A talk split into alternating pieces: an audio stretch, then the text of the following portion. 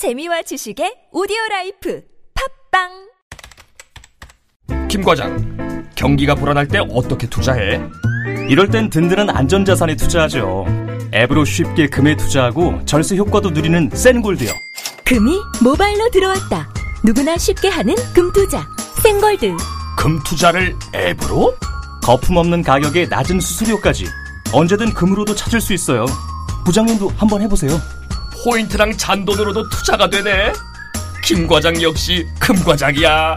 순금도 저금도 현금도 이금으로 든든한 금 투자 생골드 지금 다운로드 해보세요 생골드 야, 이 부장! 네가 부장이면 땅이야? 뭐뭐뭐뭐 저 인간 저건 쟤 오늘도 술술 풀리고 안 먹고 회수 갔냐 내일도 신체 상태로 출근하겠구만 아 아유 고려 생활 건강 술술 풀리고 음주전 한포가 당신을 지켜드립니다. 특허받은 천연 유래 성분 숙취 해소제 술술 풀리고를 은하계 최저가로 딴지마켓에서 만나보세요. 아무도 묻지도 따지지도 않고 가입하셨다고요 보험은 너무 어려워요. 걱정 마십시오 마이보험 체크가 도와드립니다 1800-7917 마이보험 체크로 지금 전화 주세요 1800-7917 이미 가입한 보험이나 신규 보험도 가장 좋은 조건을 체크해서 찾아드립니다. 인터넷 한글 주소 마이보험.com 또는 카카오톡에서 아이디 검색 마이보험을 친구 추가하여 상담하실 수 있습니다. 건축주들을 위한 퀴즈. 난방비를 확실하게 잡아주는 건축 자재는 에코 온돌매트, 곰팡이 결로를 없애주는 건축 자재는 에코 온돌매트, 바닥 crack으로 인한 하자를 막아주는 건축 자재는 에코 온돌매트. 한 번 설치로 난방비, 곰팡이, crack까지 잡아주는 우리 집 해결사 모르고 계셨나요? 포탈에서 에코 온돌 매트를 검색하세요. 1522-2669 1522-2669 에코 온돌 매트 혈관 건강, 나이가 좌우한다? 문제는 구석구석 쌓여가는 나쁜 콜레스테롤 LDL. 그래서 혈관을 청소하는 좋은 콜레스테롤 HDL이 필요합니다. HDL은 올리고, LDL은 내리고. 높은 혈중 콜레스테롤 수치 개선에 도움을 주는 레이델 폴리코사놀 10. 이 광고는 건강기능식품 광고입니다.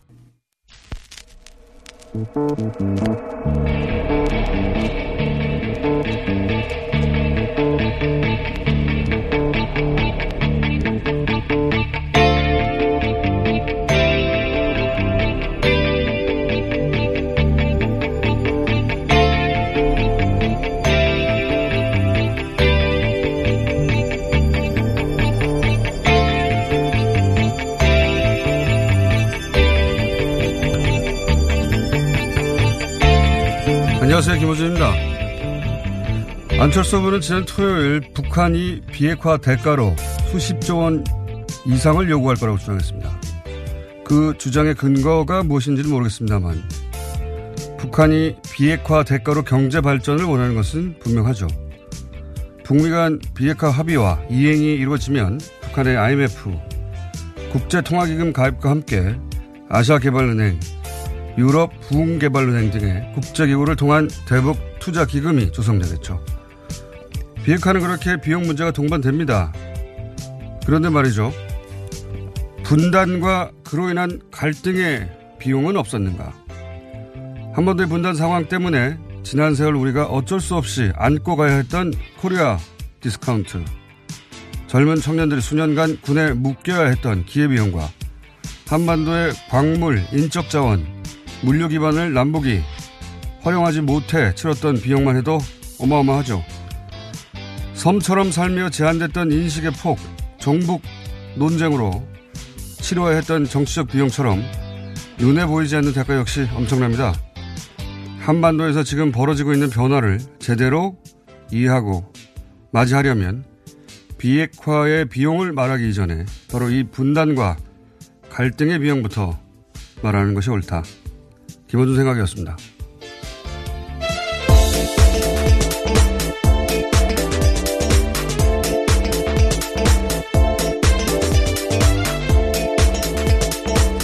시사인의 김은지입니다. 제 지금 목소리가 좀 이상합니까? 네. 괜찮으신데요? 이어폰을 끼고 들었더니 맹맹하네요 소리가 제 목소리가. 제가 말하는 걸 제 이어폰을 바로 들어서 그런 건가요? 예. 네, 평소와 별반 차이 없습니다. 괜찮습니다.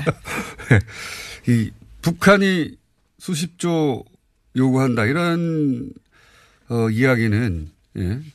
뭐 안철수 후보뿐만 아니라 많이 해요 점점. 근데 이 표현부터 어, 인식의 어떤 방향성을 드러내는 것이 북한이 요구한다. 예. 우리는 줘야 한다 이거거든요. 우리는 요구 당한다. 북한은 요구하고 요구 당한다. 이런 인식이 깔려 있는 겁니다. 그게 보면 북한이 달라고 하니 어 어쩔 수 없이 줘야 한다. 북한이 돈을 많이 요구할 거다. 지금 상황은 반드시 좋은 것만이 아니다. 이런 말이죠. 예. 돈을 그쪽에서 요구하고 우리는 줘야 하니까 나쁜 점도 있다. 나쁜 점을 봐라. 이런 뉘앙스를 깔고, 있, 깔고 있는 거거든요. 어, 저는 이런 말들이 앞으로 계속 나올 거라고 봅니다. 예. 네, 하지만 미국에서 당장 세계 각국에 북한 투자를 길터주겠다라는 이야기까지 나오고 있거든요. 그렇기 때문에 북한에 대한 투자는 당연한 수순이고요. 그것을 어떻게 바라보는지에 대한 문제라고 봅니다. 어, 그러니까 이게 이제 한반도 전체 평, 평화, 그리고 한반도 전체가 번영해야 한다. 이렇게 놓고 보면은, 어, 수동적으로 북한이 요구한다가 아니라, 어, 이 공동 번영을 위해서 북한에 우리가 투자해야 한다라든가. 그렇죠. 북한 발전은 우리한테도 필요한 거거든요. 예, 평화라는 게 뭐 어느 한쪽만 잘 산다고 되나요? 공동 번영이라는 목표 의식을 가지고 어, 인식의 폭을 확장해야 되는데 북한은 요구하고 우리는 줘야 되기 때문에 나쁜 게 있다. 이렇게 인식하는 게 깔려 있으면 이런 요, 이런 표현이 나오는 거죠. 예, 오히려 지난 박근혜 정권에서 통일은 대박이라고 하면서 북한이 훨씬 더 좋은 투자처라고 이야기한 바가 있는데요. 참 어떻게 인식하느냐에 대한 문제로 계속 생각이 됩니다. 하, 안철수 후보는 보수 진영이 확실히 된 것 같아요. 예. 그리고 이런 얘기도 이제 나오겠죠. 어, 여러 곳에서. 어, 돈이 많이 들어간다는 얘기도 할 것이고, 어, 어떻게 믿느냐는 얘기도 돈 문제, 돈 문제가 민감하기 때문에요. 그거 연결해가지고 비용 얘기가 계속 나올 겁니다. 근데 이제 분단 비용은 생각 안 하는 거죠. 그동안 그러면 분단되어서 치렀던 비용은 없었는가 이걸 따지면 비교가 안 된다고 봅니다. 자, 또 주말 사이에 예, 북한과 미국 뉴스가 쏟아졌어요. 예, 정리 네, 좀 그렇습니다. 해볼까요? 예. 북한이 오는 23일부터 사흘 동안 함경북도 풍계리 핵실험장을 폐기하겠다라고 밝혔습니다. 외무성 공보를 통해서 밝힌 내용인데요. 갱도 폭파와 시설물 철거를 명시한 겁니다. 또한 그 과정을 다섯 개국 기자단을 불러서 공개하기로 했는데요. 그 대상국으로는 남한, 미국, 중국, 러시아, 영국입니다. 국제기자단은 중국 베이징에서 비행기를 타고 원산으로 이동한 다음에 북측을 준, 북측이 준비한 특별 열차를 옮겨 타서 함경북도 풍계리 핵실험장 부근으로 이동하게 되는데요. 하지만 냉각탑 폭파 때와는 마찬가지로 생중계는 이뤄지지 않을 전망입니다. 아, 여기서 딱 눈에 띄는 거는 이제 육자 회담국들인데, 그죠? 그렇죠. 영국을 빼놓고서 네. 그렇습니다. 거기서 육자 회담에서 일본을 빼고 영국을 넣은 거고, 그리고 어, 이 나라들이 소위 이제 합법적으로 핵을 보유할 수 있는 나라 라고 볼 수도 있거든요. 우리하고. 예, 유엔 네. 안보리 상임 이사국인데요. 예. 어, 그렇게 뭐 그렇게 볼 수도 있고 육자회담국으로 볼 수도 있는데 분명한 건 육자회담국 에서 일본은 빠진 거죠. 예. 북한 입장에서는 일본은 계속해서 압박만 이야기해 왔거든요. 압박만 얘기해 왔고. 그리고 이제 싱가포르를 또 밀면서 미운터를 사고. 예. 일본은 이 시점에서는 필요 없다. 네, 북한발 재팬 패싱이라고 볼 수 있는 예. 상황입니다. 세계적인 메시지죠. 일본 입장에서는 어, 굉장히 위신이 상하는 겁니다. 바로 옆에 있는 나라고 육자 회담 당사자국이었는데 그리고 북한에 대해서 누구보다 강경한 어, 멘트를 많이 하고 아베 정권가 정권이 근데 이제 이 풍계의 핵실험장 세계적인 이벤트인데 여기는 네. 너 니네는 오지 마라 이거. 예, 비핵화 의지를 보여주는 현장이에요. 일본을 빼게 된 건데요. 네. 뿐만 아니라 조선중앙통신에서는 12일에도 일본과 관련된 논평을 냈는데 계속해서 납치자 문제를 제기하는 것에 대해서 비판하고 있습니다. 한 치 앞도 내다보지 못하는 아둔한 정치 시야로 하여서 스스로 소외를 초래하고 있는 것이 아베 정권이다라고 비판하고 있습니다. 네. 요즘 뼈를 때리는 예. 뼈를 때리는 워딩이라고 표현하는데 북한이 이런 건 참 잘해요 보면. 예. 어쨌든 어, 전 세계를 향해서 일본을 먹이는 거죠 지금. 예. 굳이 뺐습니다. 자 관련 뉴스 또 있죠. 예, 도널드 트럼프 미국 대통령은 자신의 트위터에다가 북한 핵실험장 폐쇄 소식을 전했는데요. 그러면서 감사하다. 이는 매우 영리하고 정중한 제스처다라면서요. 김정은 북한 국무위원장을 축켜 세웠습니다. 지난달 말에도 김정은 위원장을 훌륭한 인물이다라고 칭찬한 데 이어서요. 또다시 한번 축켜 세운 겁니다. 원래 뭐 말로 핵전쟁 여러 번 했을까요 서로 이제 말로 이제 칭찬도 하는 거죠. 그 트럼프 대통령도 이걸 꼭 원하는 거죠. 예. 북미 정상회담을 통해서 핵 문제가 해결되길 어, 김정은 위원장뿐만 아니라 그리고 문재인 대통령뿐만 아니라 트럼프 대통령 역시 간절히 원합니다. 지금 정상회담을 하기로 했기 네. 때문에 이 상황이 흐트러지면 안 되고 오히려 관리를 해야 되는 상황이거든요. 여기서 실패한 말이죠. 예. 11월에 있는 중간선거 미국에서 그리고 어, 2년 후에 있는 어, 재선거. 그러니까 재선이 되기 대통령 위한 재선, 대통령, 예. 예, 대통령. 미국은 보통 어, 현직이 재선 되거든요. 대부분의 경우에 그렇지 않은 경우 몇 번 있었지만 거기서 망하면 망하는 겁니다 정말. 예. 감옥 갈 수도 있어요. 계속해서 뮬러 특검은 돌아가, 돌아가고 있기 때문에요. 맞습니다. 예. 예. 그래서 이렇게 셋이 간절히 원하는 이런 경우가 있었던가. 이 다시 보기 힘든 기회라고 보기 때문에, 어, 하여튼 좋은 말들이 오고 가십니다. 예. 근데 이- 아직은 말이고요. 예, 자, 또, 또 좋은 다른 말이? 또 있습니다. 마이크 폼페이오 미국 국무장관이요. 예. 북한이 신속하게 비핵화를 하면 한국만큼 번영하도록 협력하겠다라고 밝혔는데요. 미 국무부에서 한미 외교장관 회담 후에 강경화 장관과 공동 기자회견에서 밝힌 말입니다. 어, 이것도 말이죠. 근데 폼페이오 같은 경우는 김정은 위원장과 만나고 나서 이런 말을 하는 거니까, 네. 어, 뭔가 스케줄을 가지고 있다는 얘기고 그 스케줄을 서로 합의했다는 얘기겠죠. 사실은 합의하지 않으면은 북미 정상회담 자체가 이루어지지 않았겠죠. 예. 지금은 거의 이제 문구, 문구도 만들고 있을 거라고 저는 봅니다. 네, 예. 13시간 평양 체류하면서 굉장히 많은 것들이 정해졌다라고 볼 수 있을 텐데요. 이후에 관련된 메시지를 계속 내보내고 있습니다. 현지 시간으로 13일에는 톡스뉴스와 인터뷰에서 이런 이야기도 했는데요. 북한이 핵 프로그램을 완전 폐기하면 미국의 민간 투자가 허용될 것이다 라면서요. 일종의 미국판 마셜 플랜을 연상하는 말들을 했습니다.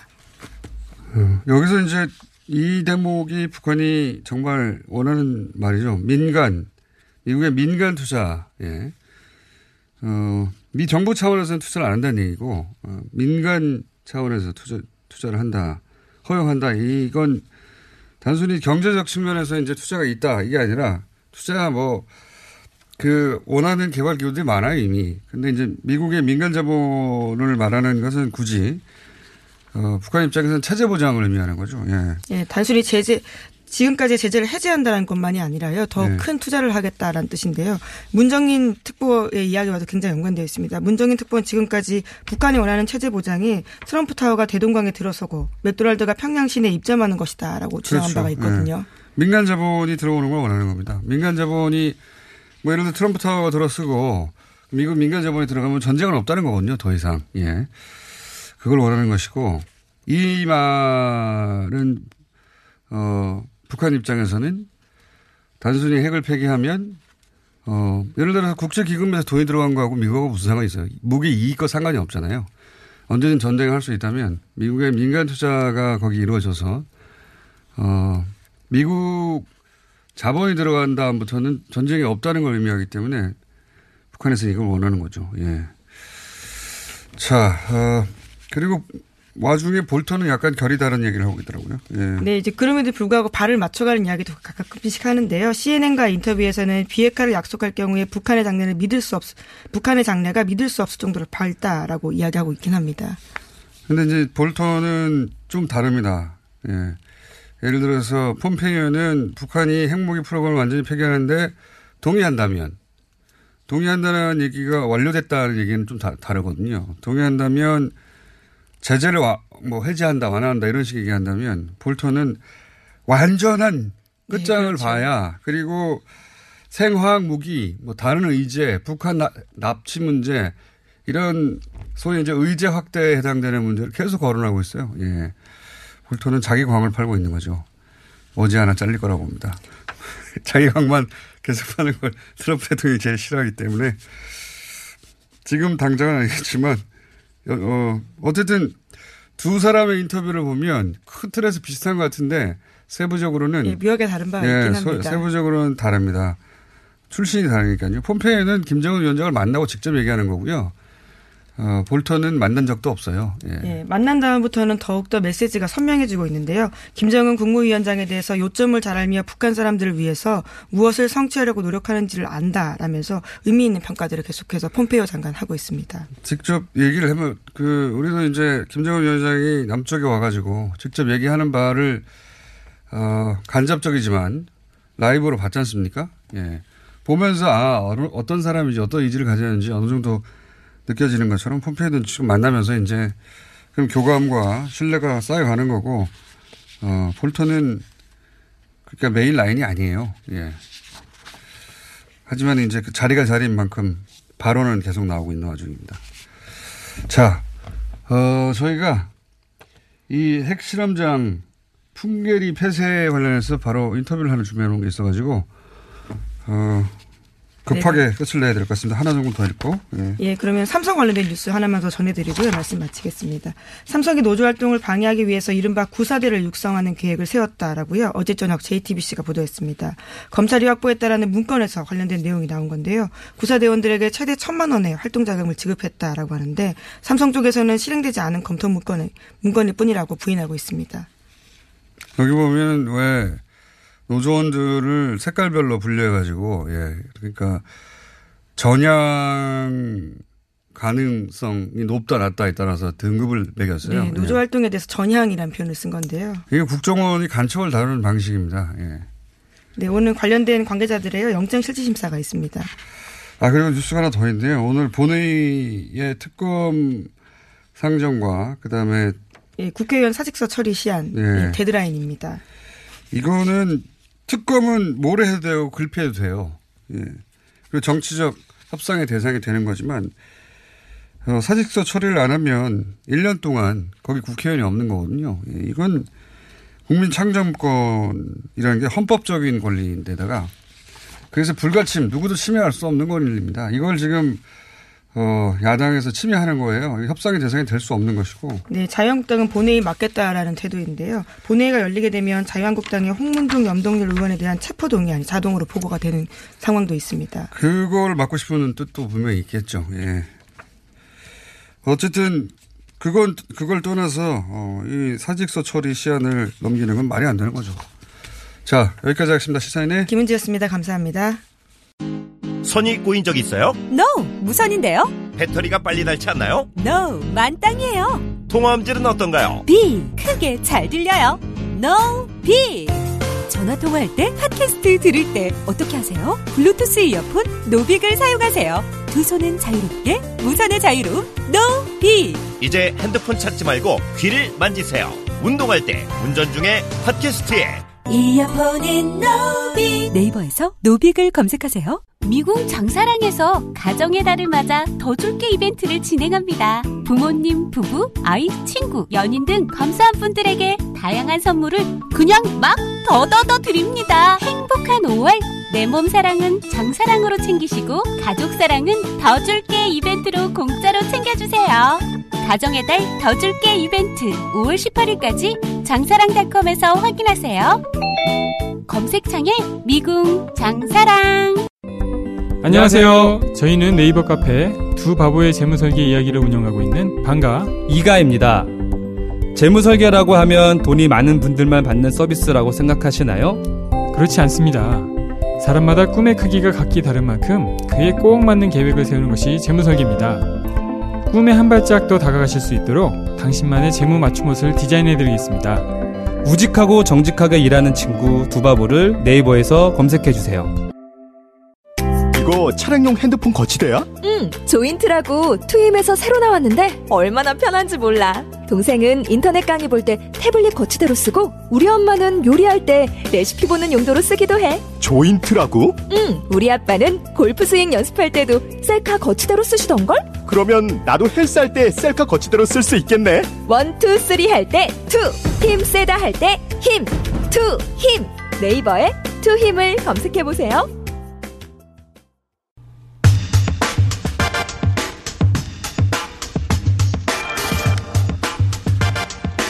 북한 풍계리 핵실험장 폐쇄 어떻게 봐야 할지 김동혁 경남대학교 극동문제연구소 교수님과 이야기 나눠보겠습니다. 안녕하십니까? 예, 안녕하십니까. 오랜만입니다, 교수님. 폐쇄가 아니고, 예, 오랜만입니다. 예, 핵실험장 폐쇄가 아니고 폐기로 바꾸시죠. 폐기요. 예. 예, 예. 이거를 폐쇄냐, 굳이 폐기냐, 예. 예, 바로 잡아주신 이유가 뭔가요? 예. 어, 그니까 지금 그 북한은 지난 4월 20일 노동당 7차, 어, 제7기 그 3차 전원회의에서도 그 북부 핵실험장을 폐기하겠다고 이제 발표를 했거든요. 그리고 이번에도 이제 핵실험장을 폐기하겠다. 외무적 공보에 대해서 폐기라고 이야기했는데 또 유독 우리 쪽에서만 자꾸 폐쇄라는 단어가 나오고 있거든요. 저도 그래서 저도 상당 부분 약간 그 혼란이 있었는데요. 예. 저는 이제 폐기란 부분의 의미를 가지는 것은 폐쇄하고 폐기는 뭐 단순히 단어적인 차이도 있지만 큰 의미의 어, 핵 어떤 비핵화 과정에서 어, 시작과 끝이라는 점이거든요. 사실은 음. 폐쇄라는 것은 단순히 이야기하면 그냥 문을 걸어 잠그는 것도 폐쇄고 그렇죠. 그냥 우리 closing하거나 아니 셧다운하는 거 다 폐쇄라고 하- 하는 것이고요. 봉인. 우리가 흔히 봉인이라고 하는 거. 예. 예, 우리가 봉인이라는 부분이 막 폐쇄고 예. 폐기라는 것은 그대로 dismantlement 완전히 해체해서 불능화를 넘어서서 그 시설을 완전히 못 쓰게 만들어 보는 게 폐기이기 때문에 폐쇄라고 이야기하는 것과 폐기라는 부분은 저는 분명히 좀 차이가 있다고 보고 있고요. 북한이 굳이 이것을 이제 폐쇄라고 하지 않고 폐기라 한 것은 분명히 이제 전 두 가지 의미가 있다고 생각합니다. 교수님. 기술 예. 교수님 말씀을 좀 천천히 해주십시오. 아, 예, 알겠습니다. 예. 예, 예. 마음이 급하셔가지고. 자, 폐기와 아, 폐쇄를 구분해야 한다. 폐쇄, 그러니까 봉, 입구만 막는 게 아니라 완전한 불능화를 의미하는 폐기라는 단어를 사용했다. 예, 거기까지 이해했습니다. 그렇죠. 예. 그래, 그리고요? 불능화를 넘어, 통, 예, 통상제, 어, 기술적으로 놓고 보면, 그, 그러니까 비핵화를 꼭 그렇게 나눌 수 있는 건 아니지만, 제일 먼저 유해라고 해서 이제 뭐 실험을 안 하겠다는 단계, 그 다음에 폐쇄 봉인, 통- 통상 말하는 동결이라는 단어, 아, 다- 단계가 있고요. 그 다음에 우리가 불능화를 이야기하고, 그 다음에 폐기라고 이야기하는데, 어허. 이번에는 어, 핵실험장을 폐기하겠다고 했기 때문에 기술적으로 보면 향후에 북한이 핵실험을 하지 않겠다. 그러니까 미래의 이 핵개발을 더 이상 어, 질적으로 어, 이렇게 더 어, 발전시키지 않겠다라는 그런 의도를 갖고 있고요. 첫 번째는 음. 두 번째는 이때까지 우리가 통상적으로 북한의 비핵화의 과정을 앞서 말씀드렸던 유해, 그 다음에 뭐 폐쇄 봉인, 그 동계라고 하는 폐쇄 봉인, 그 다음에 그 불능화, 그다음 폐기 이런 어떤 일, 일반적인 어떤 단계적 과정으로 이루어질 것이다라고 생각을 했는데 그러한 것이 아니라 어떤 것들은 먼저 폐기를 시켜버리고 그러니까 일, 일반적으로 생각했던 우리가 단계적으로 이 문제를 해결하겠다는 어떤 고정관념을 깨버렸다는 거죠. 중간 단계를 아마 협상이 대상이 될 거라고 생각했던 중간 단계를 뛰어넘어서 바로 마지막 단계로 가버렸다.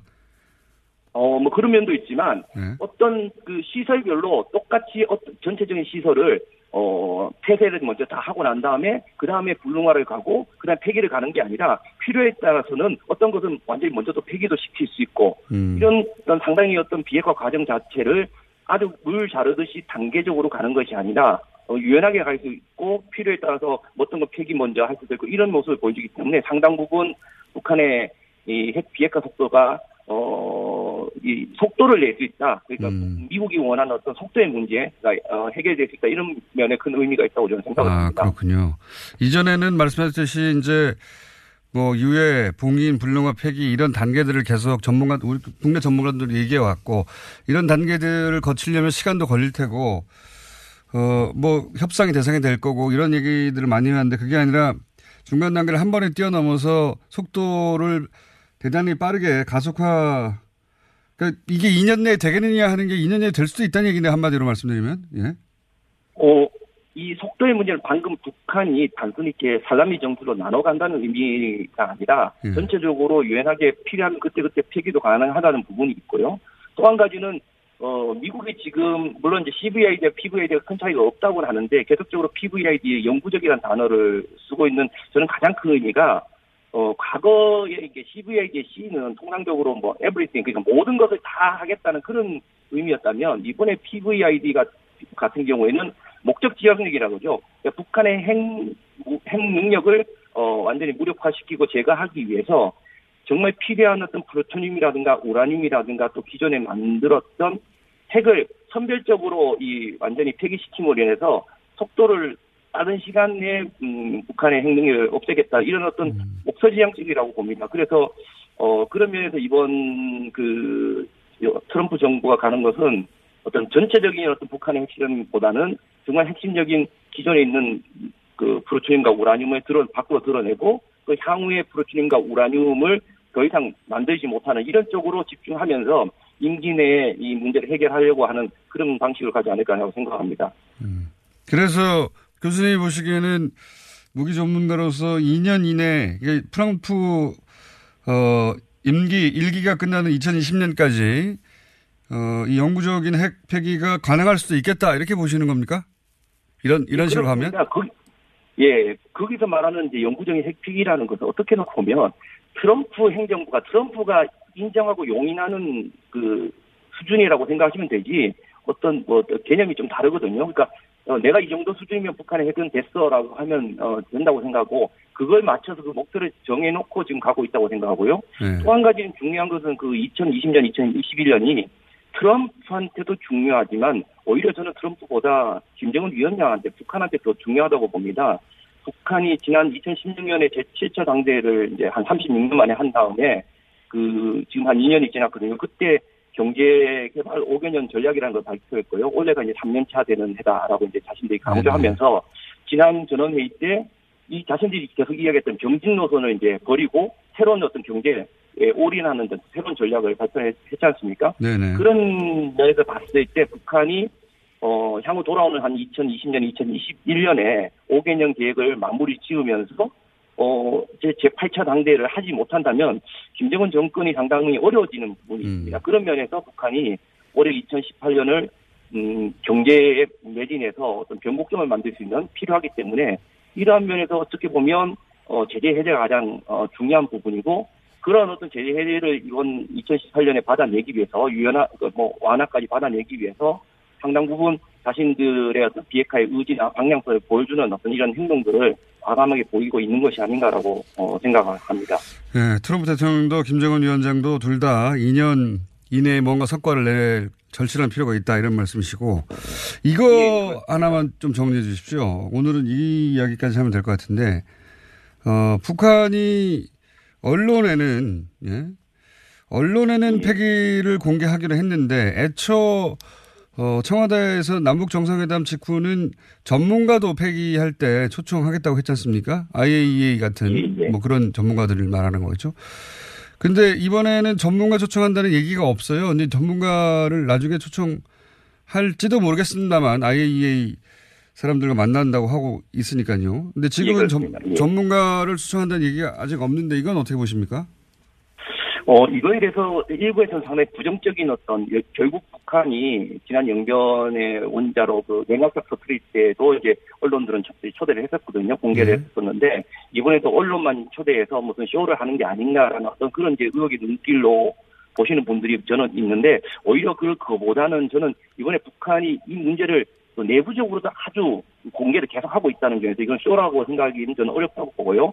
한편으로 이, 이 전문가를 제외한 언론을 그, 에게 공개받게 하라는 것은 저는 앞서 말씀드렸듯이 속도의 문제라고 생각합니다. 속도. 그리고 왜 그러냐면 예, 이 전문가들이 들어오는 것은 하나 이번 같은 경우는 어떻게 보면 자신들이 정말 그쪽으로 가겠다는 것을 보여주는 이벤트 시작점이지 이 본, 그러니까 정식적인 어떤 검증이나 사찰이 아니거든요. 근데 자칫 전문가가 들어왔을 때 이게 사찰이라든가 검증의 문제가 결부됐을 때는 이것을 뭐 제대로 했, 했느니 마느니 이런 문제가 생기기 때문에 어, 시간이 오히려 더 걸릴 수가 있고 문제가 생길 수 있다고 봅니다. 그래서 오히려 저는 이번이 이 초대하지 않은 것은 어떤 그 그런 어떤 뭐 쇼라든가 어떤 감추진 뭐 다른 의도가 있다기보다는 일사천리로 빨리 이 행사를 마치고 어, 진행을 해서 저는 뭐 9월 9일 날이 북한이 제 70주년 자신들의 이제 정권 창건이라고 하는데 이때까지 뭔가의 어떤 그 이번 북미 정상회담을 통해서 합의를 통해서 그 제재 완화라든가 또 이제 오늘 아침에 그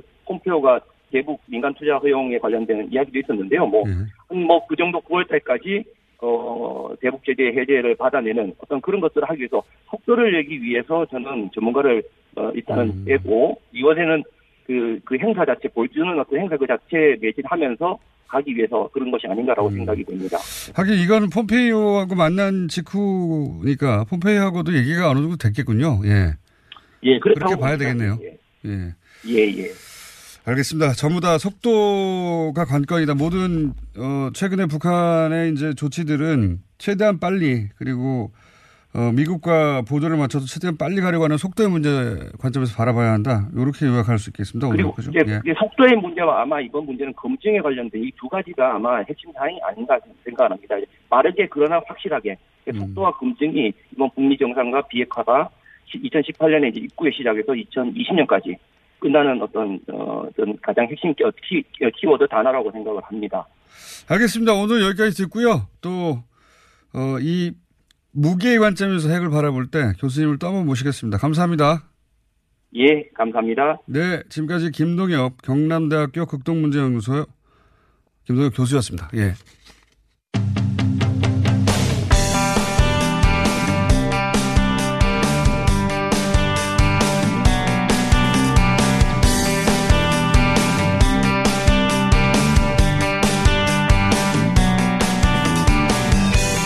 자, 바로 소개 들어가겠습니다. 시간 없어서.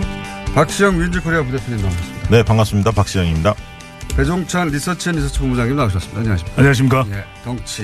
네. 배치. 앞으로 이제 일주일에 한 번씩 모시려고요. 예. 네. 요일은 확실히 모르겠는데 그래봐야 지방선거까지 대략 네 번, 다섯 번밖에 안 남았어요. 한 네 번 남았죠. 네번 남았습니까? 예. 네. 이렇게 지방선거 한 달 전인데 이렇게 지방선거 분위기가 안 뜨는 것은 유례가 없습니다. 그죠? 예. 네, 뭐 지금 판 자체가 워낙 예, 네. 기울어져 있기도 하고 중앙 이슈가 많다 보니까 그런 측면이 있는 것 같습니다. 중앙 이슈를 너무 글로벌 이슈 아닙니까? 지금은? 예. 그렇습니다. 예. 북풍이에요. 신북풍. 네, 너무 큰 이슈가 있다 보니까 모든 국민들의 관심이 이 6월 12일이죠. 싱가포르에 다가 있는 것 같습니다. 네. 그래서 싱가포르 되기 전에는 싱가포르냐 아니냐는 걸로 많은 사람들이 내기도 걸었어요, 사실. 네, 내기 쳤습니다, 저는. 어디 가셨습니까? 이런 내기. 네. 이런 내기. 아니, 저는 평양일 걸로. 트럼프라면 그래, 평양이지라고 그러니까 생각했는데 말이죠. 예, 예상이 네. 빗나갔습니다. 네. 저도 한 편인데. 네. 배 대표님 어디로 오셨어요? 저 울란바토로 판문점은 내심 기대했는데 예, 네, 잘안 울란바토로, 됐습니다. 예. 정치네요. 네.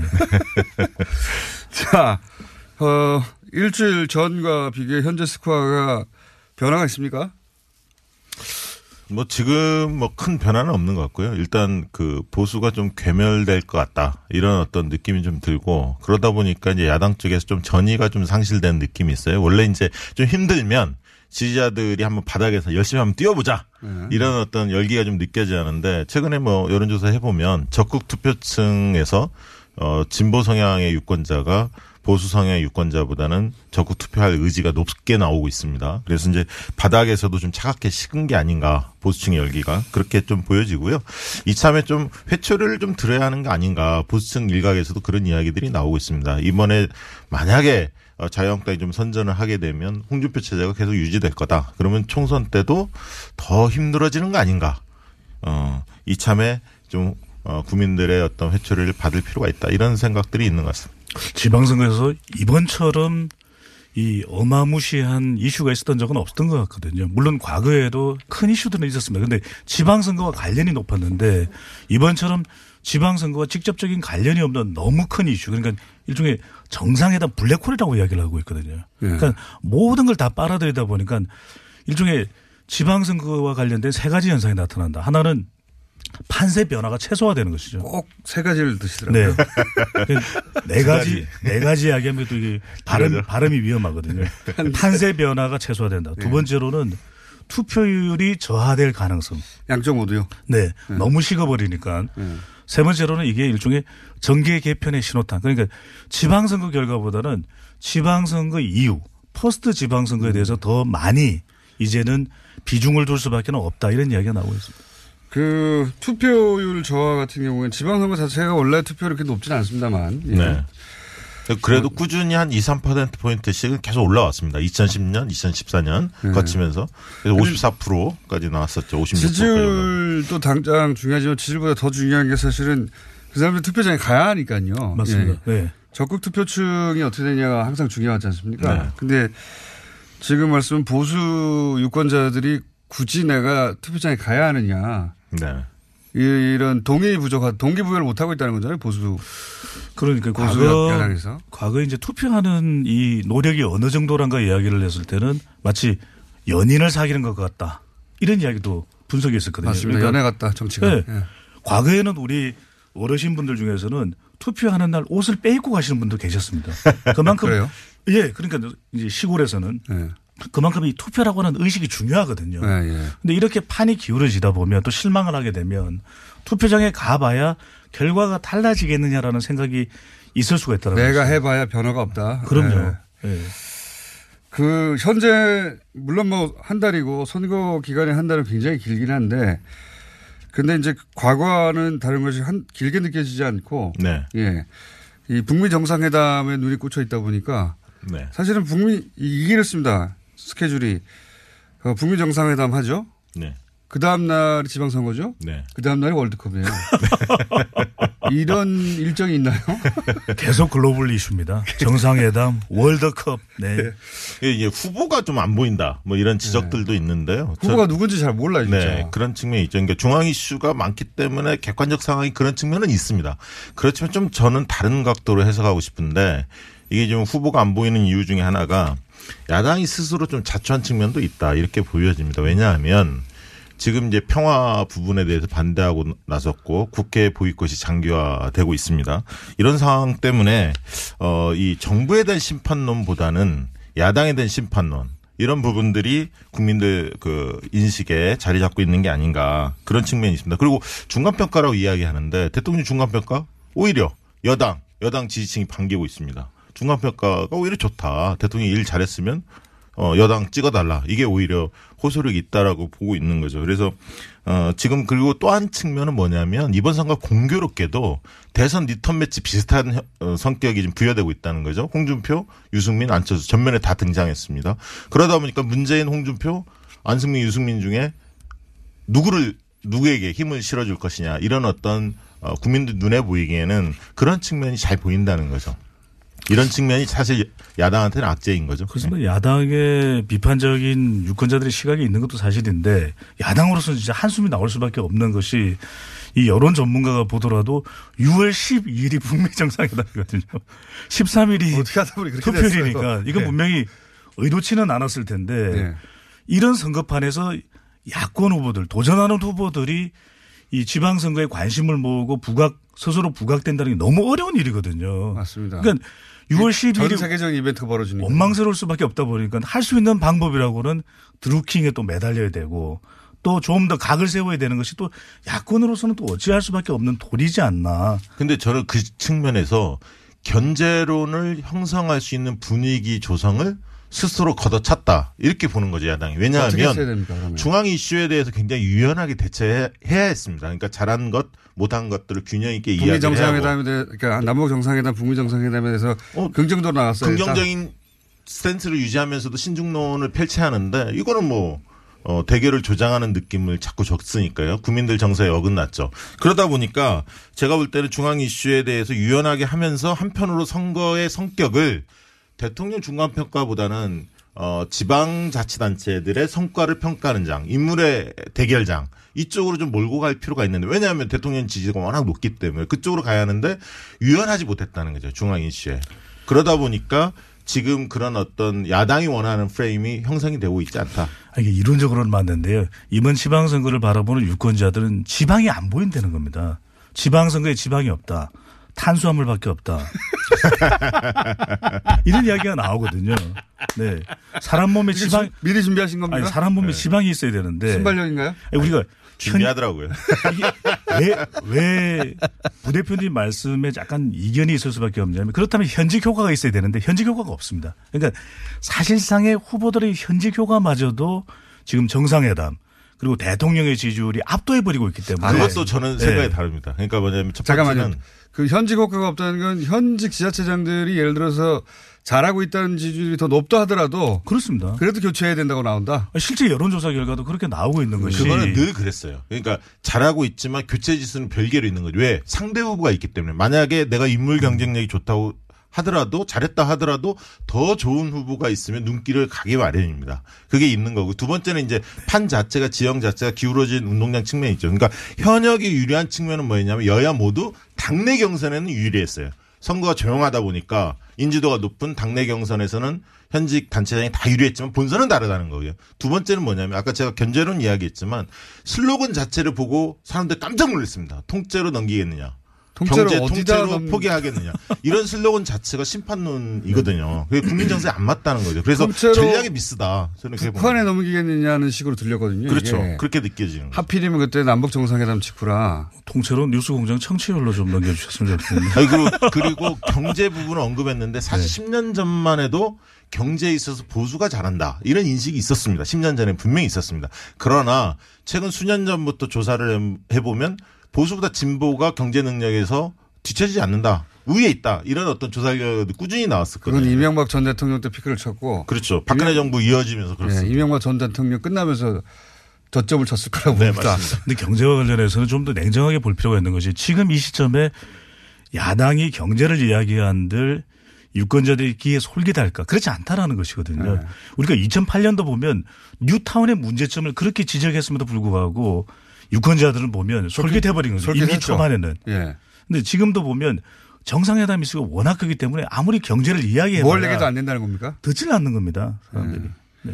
자, 그러면 그 그런 현상을 알겠습니다. 현상을 알겠는데 이렇게 그래서 야권에서는 지방선거 이후를 바라보는 준비를 하고 있다. 예를 들어서 이제 자유한국당 경우에는 조기 전당대회를 하겠다는 거 아니겠습니까? 여섯 석을 어, 광역단체장을 얻지 못하면 얻지 못할 가능성이 점점 높아지고 있고 그러면 조기 전당대회를 하겠다는 건데 원래 조기 전당대회는 내가 대표를 갖는다는 뜻이잖아요.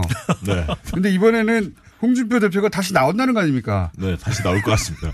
근데 이 변수는 사실 지역위원장 상당수를 홍준표 체제 내에서 예. 자기 사람을 심어놨고요. 이제 그런 변수가 있는데 중요한 거는 사실 그거 같아요.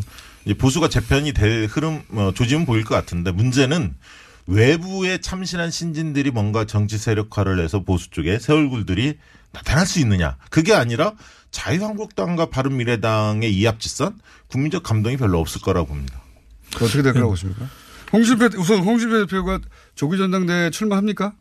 두 분. 출마할 가능성을 배제할 수가 없는 거죠. 배제할 수 스타일. 안 보셨어요? 네. 그거 다시 나온다. 당선됩니까? 워낙, 워낙 어려운 선거다라는 걸 강조하게 되면 그 결과에 대해서 책임을 또 회피할 가능성도 열려 있는 것이거든요. 네. 그렇다면 다시 될- 당선될 가능성을 저는 배제할 수 없다고 보여집니다. 아니 전당대회 카드를 네. 홍준표 대표가 스스로 먼저 꺼냈잖아요. 자신이 있다는 얘기죠. 그렇죠. 예.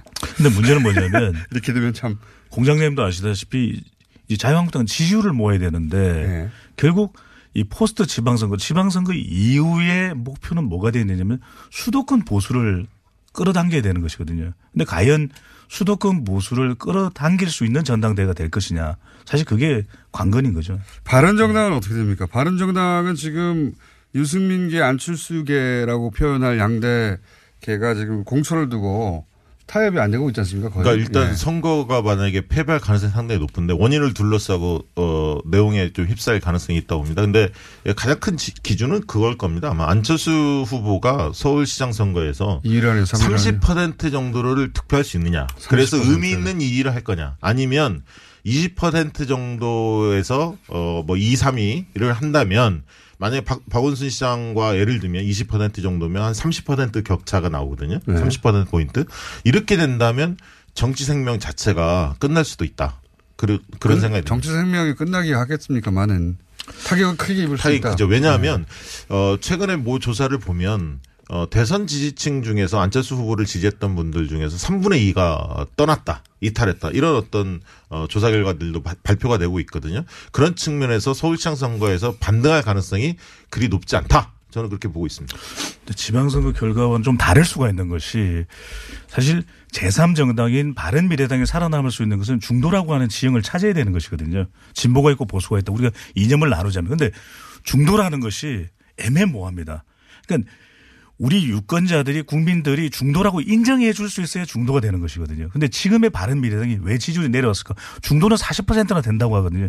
그 이야기는 여전히 국민들이 보든 아니면 다른 정당이 보든 중도 정당이라고 하는 정체성이 안 만들어지기 때문이기 때문에 그것도 있지만 저는 가장 큰 핵심은 이 안철수, 유승민 두 인물이 어떻게 중도라고 하는 것을 바른 미래당의 이념으로 만들어내느냐 이 점이 가장 중요할 걸로 보여집니다. 네. 저 이념 정당화 한다는 게 넌센스죠. 보수나 진보 쪽에 누가 잘하느냐 그걸 보고 중도층은 손을 들어주는 겁니다. 이게 지금은 보수 쪽한테 회초리를 들고 싶은 거고 진보층한테 손을 들어주는 거죠. 손을 안 들고 있는 사람도 있던데.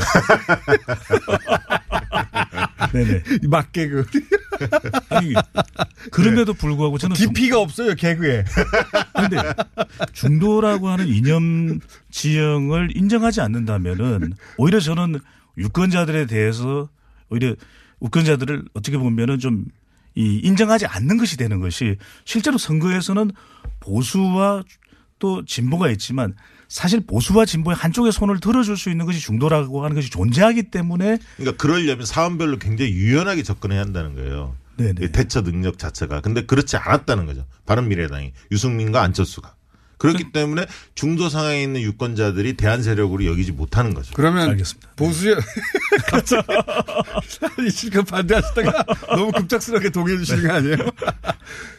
그 자유한국당과 바른미래당이 어떤 식으로든 뭐 지방선거 이후에 손을 잡긴 잡을 것이다. 네. 얘기를 하지 않습니까? 어떤 그림으로 잡을까요? 글쎄 제가 볼 때는 원심력이 커질 수도 있습니다. 제3에서. 만약에 바른미래당 같은 경우는 자유한국당으로 가려고 하는 사람도 있을 거고 독자적으로 끝까지 유지하려는 사람도 있을 아, 거고 또둘 일부는 다- 또 민주당 쪽으로 가려는 사람도 있을 거고. 완전히 새로운 제3의 당이 또 나올 것이다. 네, 그럴 수도 글로 있다고 헤쳐 모여야 할 것이다. 어차피 바른미래당은 이념적 가치보다는 유승민과 안철수 두 쉽게 얘기하면 상대적으로 가치가 있는 상품 가치가 있는 사람을 중심으로 해쳐모여 한 거거든요. 그렇기 때문에 그 두 분이 차기에 어, 별로 유용하지 않다. 차기 총선의 얼굴, 차기 대선의 얼굴로 유용하지 않다라고 생각한다면 얼마든지 이탈할 수 있는 그런 어떤 뭐 속성을 예를 들어서. 안철수 후보가 어, 서울시장 선거에서 30% 이상 투표한다. 뭐 선거가 아직 한 달 남았고 지난 지난 대선에서는 어 갑자기 치고 올라온 적도 있으니까 그걸 이제 그리고 그렇죠. 있겠죠. 네. 예. 그렇게 되면 안철수 후보를 중심으로 뭔가 만들어 그럴 수도 있습니다. 예. 예. 그게 안 된다면 그럼 어떻게 됩니까? 헤쳐 모여야 됩니까? 제3지대에서? 근데 지금 바른미래당도 그렇고 자유한국당을 바라볼 때 이 보수의 모습 또는 바른미래당이 보여주는 중도 보수의 모습을 이 만족스럽게 생각하는 유권자들은 그다지 많지 않다고 보여집니다. 근데 지지율로 보수 드러나고 있습니다. 보수 네. 결집을 이야기하는데 정리되지 않은 모습이거든요. 보면 이념으로도 그렇고 정체성으로도 그렇고 정책도 그렇고 사람도 그렇고 그다음에 이 부분이 정리되는 것이 더 우선이지 어떤 특정 인물에 대해서 다시 한번 재결집하는 이런 논의보단 바른 미래당이 어떤 정당인지 그렇다면 보수라고 하는 새로운 이념 정체성 반드시 만들어져야 됩니다. 그다음에 사람도 물갈이가 돼야 되고요. 그다음에 정책이 뭔지를 모르겠어요. 이 정도가 정리가 돼야 중도를 손을 들어줄 수가 있는 것이거든요. 그렇죠. 그러니까 그럼요. 반성이 전제가 돼야 하는데 인정하시는군요. 반성하지 않는 세력이라는 느낌을 주는 네. 거예요. 그러니까 양 당이 합쳐질 때 바른정당하고 국민의당이 합쳐지는 과정에서 굉장히 문제가 많았음에도 불구하고 공개적으로 반성한 어, 부분들에 대한 어떤 입장 표명이 없지 않았습니까? 그렇기 때문에 자, 기대감이 없는 알겠습니다. 민주평화당과 그럼 민주당은요? 어떻게 가능성을 보십니까? 저는 뭐 쉽사리 합쳐지지는 않을 것 같고요. 마찬가지로? 원내 일당에 대한 어떤 변수, 문제에 따라서 유연성 있게 대처는 하겠습니다만 민주당 입장에서는 차기 총선을 두고 쉽게 합쳐지지는 않을 것 같습니다. 나는 힘이 대등하지 않다고 보거든요. 그러니까 이 힘이 대등하지 않기 때문에 압박 또 절대적인 우위 이게 선거 전에 어떤 식으로 영향을 줄 수밖에 없을 걸로 보여지고요. 지금 호남 싸움인데 호남에서 더불어민주당이 압도적 우위에 있다는 거예요. 이 점은 저는 상당히 영향을 줄 걸로 보여집니다. 네. 호남은 늘 전국 정당을 지향했습니다. 그러니까 그런 측면에서 민주평화당이 어, 수도권이나 다른 지역에서 뭔가 영향력을 보여주지 않고 호남에 갇힌다면 호남 주민들이 지지를 해주기는 좀 어려운 상황입니다. 10초 남았는데요. 어, 오늘 좀더 얘기해야 될 것 같은데 좀 이렇게 하죠. 3부에서 5분 더, 더 쓰고 가시죠. 할 얘기 더 있습니다. 예. 좀더 있습니다. 네. 그러면 3부에서 뵙겠습니다. 네.